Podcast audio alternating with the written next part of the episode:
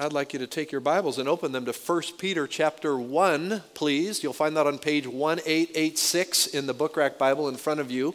1886, 1 Peter chapter 1. We're in this series called Keeping It Together when your life is falling apart. And most of us are going to be in a, a situation sooner or later where you feel like your life is falling apart. And if you're not in one now, don't feel too proud because you're about to be in one probably. Um, and, and if you've been through one, you're likely to go through another one. I mean, this is the way life is, this is the rhythm of life. And so we've said if you're in trouble, if you feel like your life is falling apart, there's a few things you need. We've suggested one, you need an encounter with the living God. Number two, you need a, a loving community. You need to remember that you're not alone. Number three, you need a clear path. That was last week, and we looked at God's instructions and trusting His promises. And today, we're going to look at we need a living hope. Everybody say those two words living hope. And in Christ, we have this living hope. It's amazing. And we're going to see all this right here in 1 Peter chapter 1. And uh, there's a verse in the, in the Proverbs that's beautiful just before we get to 1 Peter. Let's read it out loud together. It says this in Proverbs 13 12 Hope deferred makes the heart sick, but a longing fulfilled is the tree of life. Isn't that good? So, you know, uh, hope deferred uh, makes the heart sick. If, if you don't have hope, if you don't feel like you have hope, man, you're in a really bad place, really tough place. But there's something about hope that comes in and, and becomes like a tree of life. It becomes something strong that we can hold on to and, and cling to during the crazy uh, world that we live in and during the crazy seasons of our lives. So, what I want to do this morning, I want to read through this passage beginning in verse 3 of 1 Peter chapter 1. This is the word of God. Let's listen carefully. Praise be to the God and Father of our Lord Jesus Christ. In his great mercy, he has given us new birth into a living hope through the resurrection of Jesus Christ from the dead, and into an inheritance that can never perish, spoil, or fade, kept in heaven for you who through faith are being shielded by God's power until the coming of the salvation that is ready to be revealed in the last time. In this you greatly rejoice, though now for a little while you may have had to suffer grief in all kinds of trials. These have come so that your faith, of greater worth than gold, which perishes even though refined by fire, may be proved genuine and may result in praise, glory, and honor when Jesus Christ is revealed. Though you have not seen him, you love him. And even though you do not see him now, you believe in him and are filled with an inexpressible and glorious joy, for you are receiving the goal of your faith, the salvation of your souls. And all God's people said, Amen. So this is about hope, and specifically, it's about a living hope. You know, sometimes pastors, we worry about, you know, like what our preaching text is going to be when these, you know, crazy crises happen in our communities or in our country. And I want you to know, two months ago, we were planning this series, and six or five weeks ago, I was writing this message. And here we are, and I can't think of a better text and a greater theme to talk about on a day like today than a living hope. And the reason why we have a living hope is because we have a living Savior. And we have a Lord that knows exactly what we're going through and knows exactly what we need. And you might say, well, Larry, that's great, Pastor, fantastic. I'm glad you have a hope. I'm glad that people around you have a hope. But I don't feel like I've got much hope. That's what you might be feeling today. You might feel like the hope is sort of like just getting really, really narrow and dark, and there's, there's really not a whole lot to hold on to. And you kind of feel like maybe you're not even qualified for hope. But I want to encourage you with a, a verse from the Old Testament, the book of Ecclesiastes this morning, uh, that talks about the qualification for hope. If you feel like you're disqualified from hope today, here's the great news. Look at Ecclesiastes chapter, uh, chapter 4, verse uh, 9. It says, Anyone who is among you, anyone who is among the living has hope. Even a live dog is better off than a dead lion. Okay, so this says the qualification, the qualification for hope is that you are alive. So if you feel like you've discounted or that you don't have any way or any qualification for hope, uh, take courage. Uh, if you're alive this morning, you have hope. So why, why don't you turn to the person next to you and say, I'm alive I've got hope. Okay, would you do that? Okay. It's a good reminder. it's a good reminder. The first thing I want you to see from this living hope that Peter talks about here, and I'm going to give you five things, and they're going to go fast. Uh, you're going to see some things today that I hope will encourage you. And by the way, the word hope in the New Testament, it always deals with a joyful anticipation of what's coming. And, and you think to yourself, well, who in the world can have joyful anticipation when life is really not going very well? Believers can. Believers in Jesus Christ can have a joyful anticipation for what's coming. I'm thinking of my friend Rob, who's in our congregation. Uh, a few, a couple months ago, he was in a pool with his son, his adult son, and they were roughhousing and monkeying around. And his son comes up and shakes his head and hits his head. And he's like, whoa, that kind of rung my bell. Well, he goes to work the next day and he's got like these floaters in his eye. He can't see really well. Goes to a doctor. Long story short, he's had two, uh, his retina detached, two retina surgeries. He's half blind in this eye. He's only got 50% vision. And I talked to him on the phone the other day, and he's like, wow, you know, the doctor told me I've only got 50% chance of even getting any more vision back than I've got. And, and he goes, But you know, I'm excited. I told the doctor, I believe in a God who can do miracles, and I, I believe I'm going to have 100% vision in that eye. And he's just joyful and excited because he's got a what? A living hope. That's right. I'm thinking of my friend Ed, whose wife Joyce has fourth stage ovarian cancer, and they've been through all kinds of tests and chemo and things going on. Their life is upside down. And every time I talk to Ed, he's like, You know, God is so good. We're just trusting God that He's going to bring us through this, and we know He has a plan. And, and all, both Rob and Ed, and I'm thinking of someone who lost their home in the fire. I'm thinking of someone who, who recently got diagnosed with another situation, very critical illness, and yet people that I know that are just saying, you know, we're trusting God. Doesn't mean that they're, that they're like, oh, good, I'm glad this has happened in my life.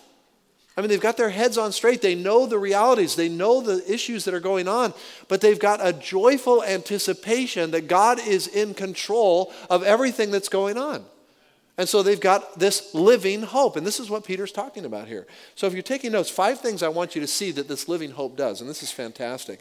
Number one, uh, this living hope is something that only God can give. That's the first thing I want you to see. Only God can give us a living hope. Now, there's a lot of counterfeit hopes around in our culture, and there's a lot of people that have like false hopes in things. But, and there's, there's a, a human kind of hope that we can have, but there's nothing like the living hope that only God can give. Look at verse 3. Praise be to the God and Father of our Lord Jesus Christ. In his great mercy, he has given us new birth into a living hope through the resurrection of Jesus Christ. You know, as a pastor, you always look for where in the preaching text is the gospel. And, and the Gospels in all of this. But right here in verse 3, look at these words uh, mercy, new birth, living hope, resurrection of Jesus. All these are just the most precious words to us as followers of Jesus because we know that they are defining who we are as followers of Jesus. We have been given mercy by God. We're all sinners, we know it. Your family knows it. Your wife knows it. Your husband knows it. Your kids know it. We, every, we're, we're pretending if we don't admit that we're sinners. And God, being rich in mercy, has, because of his love for us, Ephesians 2 4, has given us this amazing gift of eternal life. And, and you talk about this new birth. You know, in John chapter 3, Jesus said to Nicodemus, Don't be surprised when I say to you, you must be what? Born again. And later on in 1 Peter, down to verse 23, where we read these words that you have been born again, not of perishable seed, but of the imperishable, through the living and enduring word of God. So, all these words are very precious to a believer because they define and outline who we are, who we are in Christ. And, and by the way, if you're taking notes, I want you to see that this is available to all, to any who believe and follow Jesus. Anyone can experience this living hope, and I hope that you have that today. And this is a good place right here, right now, to ask yourself if you have this living hope. And this is why the Apostle Paul prayed this way to the brothers and sisters in Rome in, uh, in chapter 15. of Romans 15 13. May the God of hope fill you with all joy and peace as you trust in him, so that you may overflow with joy, or excuse me, with hope by the power of the Holy Spirit. And I think of Jeremiah 29 11, where God says through the prophet, He says, I know the plans I have for you plans to prosper you and not to harm you, plans to give you a hope and a future. This is God. This is the God we serve. Aren't you glad? I mean, God is amazing. And one of the things He does is He instills in us a living hope, and it only comes from Him. You can't get the hope that we're describing here this morning apart from a relationship with Him. And so now's the time to ask yourself Am I looking for hope inside or outside of a relationship with God through His Son Jesus? And if you're looking for hope outside, you're going to look and look and look and look and look, and you're never going to experience the hope that you could have in Christ. A second thing about this living hope is not only is it something that only God can give us, but it's what helps us move forward it's what, it's what helps us move forward, being sure of what our future holds. I see that in verse 4, where he talks about this inheritance that can never perish, spoil, or fade, kept in heaven for us. Some of us feel kind of stuck today, and, and we feel like we really, really don't know if we can keep going in life. Uh, but hope, as we read in the New Testament, throughout the Bible, hope is not just a noun, it's not something that exists or available, it's something that can be put into action. Hope is also a verb. We can hope in the Lord. And when we hope in the Lord, that's like in the human sense, we think of the word hope as like, you know, wishful thinking. But that's not biblical hope. A living hope is confidence that God is in control and He's going to do what He wants to do and glorify His name. And so much so that it places before us this promise of what is in our future. So if you're taking notes, I want you to see that we have this inheritance that is absolutely indestructible. An inheritance that's indestructible. Um, I, I think of how timely it is when we look at the news and we see, you know, entire neighborhoods brought to ashes. And I was thinking about that this week when I heard from my wife. She walks in the room and she says, Hey, guess what? Sandy just called and told us the story. Uh, Sandy, her good friend Sandy, and her husband Doug, I had the privilege of marrying, uh, I don't know, a couple of dozen years ago.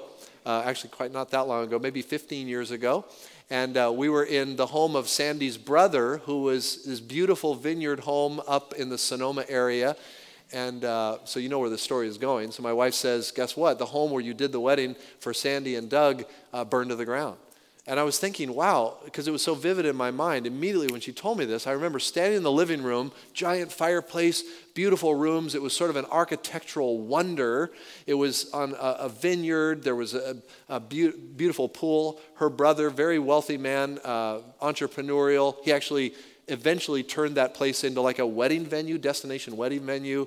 And then he sold the place, so it wasn't his place anymore. But just to hear that the place where we stood and did the vows and they got married and all the beauty of that place is done, gone, ashes. It just sort of brought home to me. We see these things on the news, but these are people's homes. These are people's properties you know, livestock and animals that have just been vaporized. People, 40 now, the death toll. And you can't do an autopsy on a cremated body. It's just crazy to think about all of what's happened in the last week. And I was, I was contrasting what I felt there in that moment to what Peter reminds us here in the Word of God is that we have an inheritance that will never fade, never perish, indestructible, kept in heaven for us. It's the promise of Scripture. I'm thinking of what Paul wrote in 1 Corinthians 15 19. He says, If only in this life we have hope in Christ, we are to be pitied more than all men. Isn't that interesting? You know, so once in a while I have people say to me, Well, that's great for you. You know, your Christianity, great for you, good for you, you know.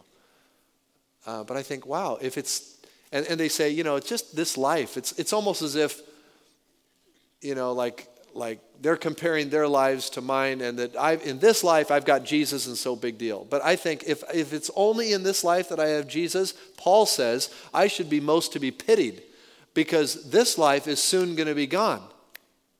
And there's we we either have an inheritance with God in heaven or we have an eternal destiny apart from God in a place called hell that is just as real as heaven.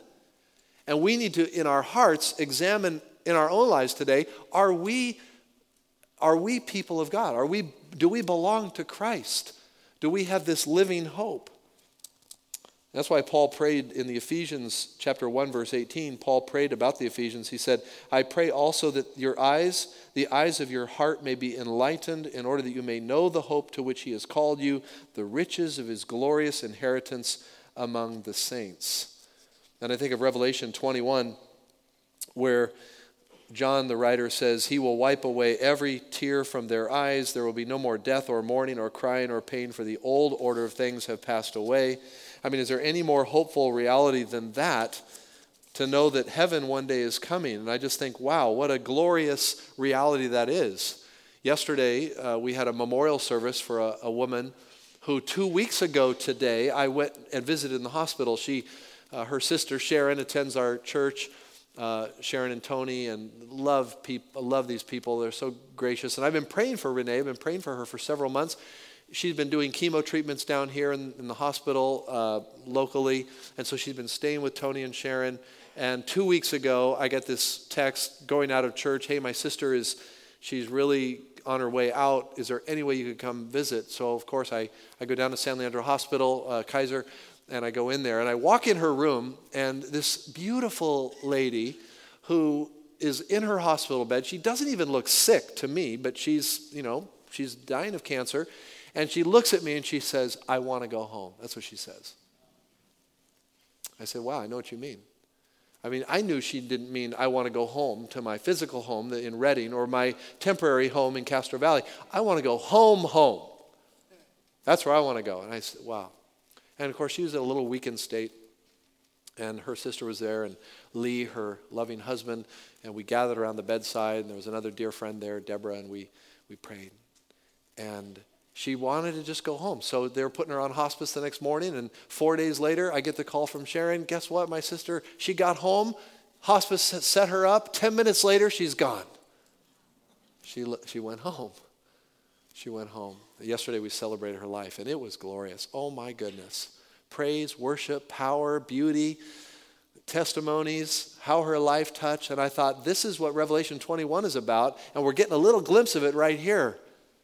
Where God dries our ears, where we know that it's sad we lose a loved one, and her husband in tears giving a testimony, but in joy and singing and praising God. I was in a praise service yesterday, and it was beautiful. So, only God can give us this living hope. And this living hope keeps us moving forward when life looks really dark. And the third thing about this living hope, verse 5, it's what assures us that God has our back. Look at verse 5 who through faith are shielded by God's power until the coming of the salvation that is ready to be revealed. So God has this power that protects us and watches our back. This living hope assures us that God has our back, that he knows what's best for us, that we can trust him, that we can claim Romans 8:28, that we know that God causes all things to work together for the good to those who are love God and called according to his purpose. And uh, I'm, just grateful that God has my back, aren't you? Now, now you say, well, wait a minute. I, I've had terrible things happen in my life. Where was God when those things happened? God, in His super, I don't know, I can't explain, but God promises that if you belong to Him, nothing's going to happen in your life that is not first passed through His sovereign plan for you. And He's actually going to use, we're going to see this next week in the last week of this series, He's actually going to use whatever it is that you're going through that you don't want to be going through, He's going to allow that to be used somehow for His glory so that you can actually help other people who are going through what you're going through. I know that's hard to take. For some of us, it's too raw. But the, the image I have in my mind is, is a God that knows exactly our limits and knows what we need. And if we know Him, this really, this is a promise to believers in Christ. If you're not a believer in Christ, then the stuff that happens in your life can and God would use it to draw you to Himself. But you don't have the same banner of God's going to work this out for my good until you submit to His plan and this is the miracle thing of God that He's going to even use the stuff in your life before you became a Christian to work out for your good and for His glory once you belong to Him. What a promise that is. I think of people that hold on to all the, the terrible stuff in life, shaking their fists at God, and they wonder why their life is so troublesome and so messed up. And it's like, why don't you let go of that and trust what God can do for you? I have a sister, I've told the story before, but it bears repeating maybe in this moment. I was in third grade, I think, at the time. I, I, was bullied around by a kid in my block. Three doors down, this guy lived, Mark Soper. You know, every time he saw me, oh, there's pencil neck Vold. You know, there's, there's four eyes. You know, he pushed me around. You're dumb. You're, you know, he's in junior high. I'm in third grade. I'm scared to death of this guy. One day, my sister, who's also in junior high, sees what's going on. She comes out and she just gets right between me and Mark and she just socks him right in the face junior high. Knocks his tooth loose. He's on the ground, you know. What happened? I'm kind of going, hey, you know. I'm walking around a little more tall now in the neighborhood. Because Mark knows if he messes with me, he's going to mess with my sister. And the funny thing is, you know, later on, you know, Mark and I, we became friends, you know. Uh, he was always a little leery about my sister, but he became friends with me. And, it, and it's just funny how that works. But I've always had that image in my mind when my sister stood in between me and Mark and said, Look, you mess with him, you're messing with me. And I just believe that God, this is what, listen, look at it again, verse 5 who through faith are shielded by God's power. I love the fact that God puts a shield between me and whatever's going to happen in my life. And by the way, notice it's the shield through faith are shielded by God's power. So God's part is protection, our part is faith. So if you're writing that down, you may want to take note. We're protected by God through faith in our Lord Jesus Christ. And that's why in Ephesians we're to pick up the shield of faith with which we can extinguish all the flaming missiles of the evil one.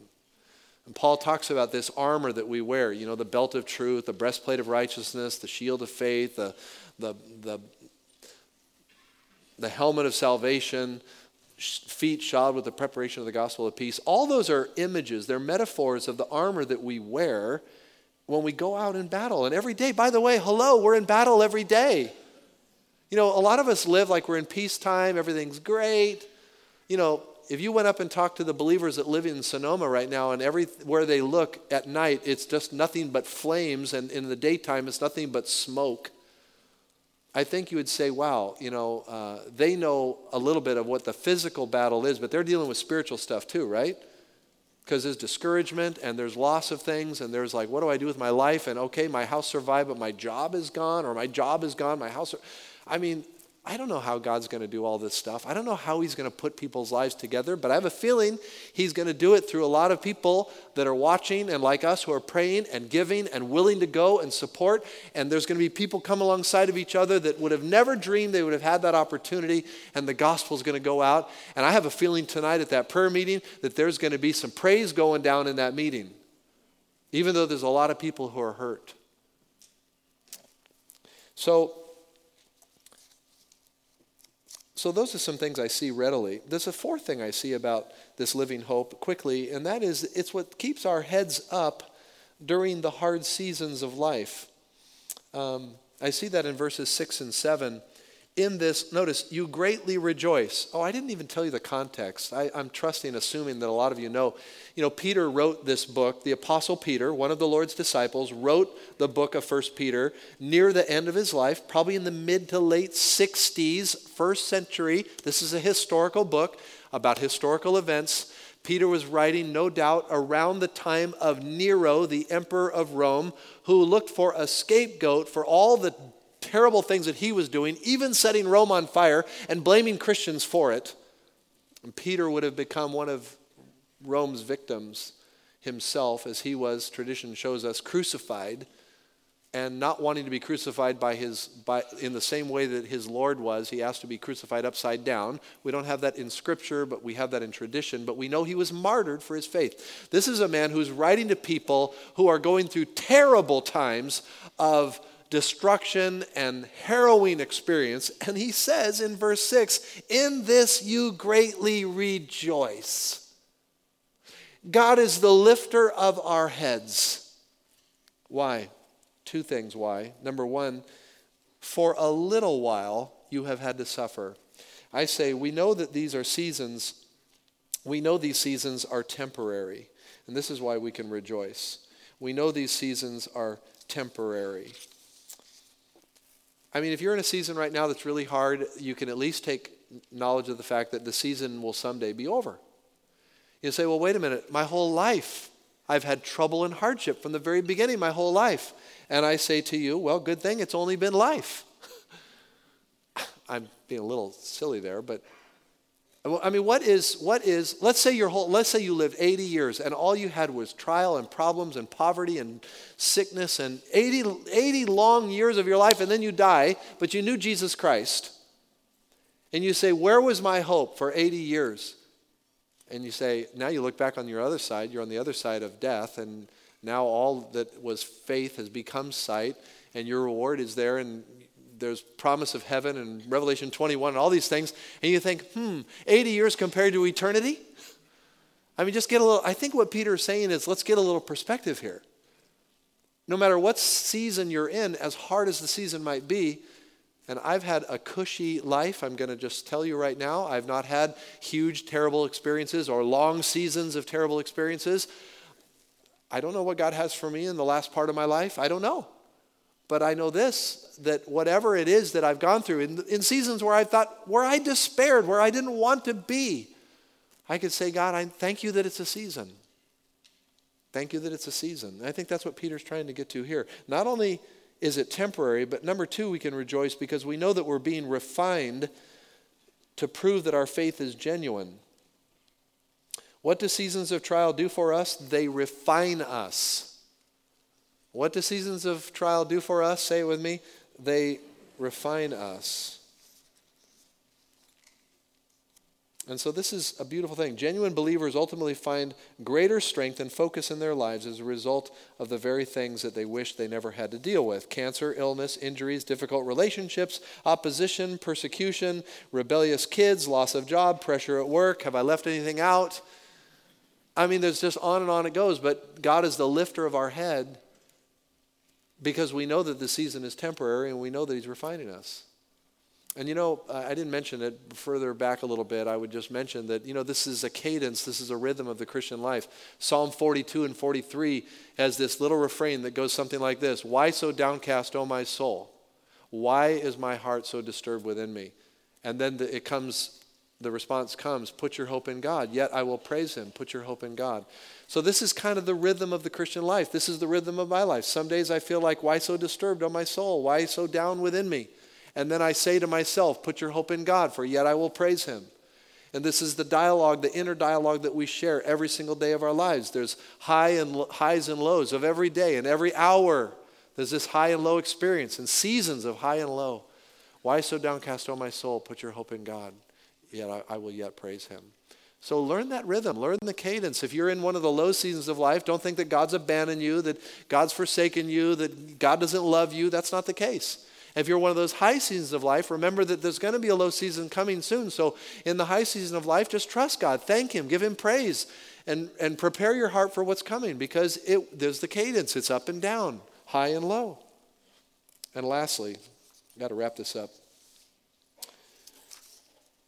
This living hope is what produces a love for and belief in Jesus no matter what our circumstances. And I see this here in verse 9. Uh, it results in the kind of joy that anticipates a heavenly future in our daily experiences. Do you see this? Verse 8 Though you have not seen him, you love him. And even though you do not see him now, you believe in him. This is a picture of God actually giving to us a confidence of his presence and sort of having this little heavenly moment, even in life's darkest hours. Or even if it's not life's darkest hour, we just get little glimpses of heaven. I think it should happen in services like this where we're praising God, where we're thanking Him, where we're giving Him glory. We get these little glimpses of heaven so that we love Jesus more and that we believe Him more in our lives. And that it happens in the day to day right here, right now. I don't know about you, but that's something I look forward to every day Lord, where is that moment? Sometimes it comes upon us. It's kind of an emotional moment where it just happens. Sometimes it's it's more intellectual. We know God's in control. We're going to give him praise and we're going to thank him even though we don't really feel like smiling and we don't really feel like praising. But that's the beauty of following Christ, isn't it? I mean, the beauty of following Christ is knowing that there's a day to day experience where sometimes it can feel so raw and so hard, but Jesus breaks in in moments and he just reminds us he's there and he loves us and he's not forsaken us. And so, beloved, let's take courage in that today. If you feel like your life is falling apart, you need to know that there's a living hope and it's found in Jesus. Amen?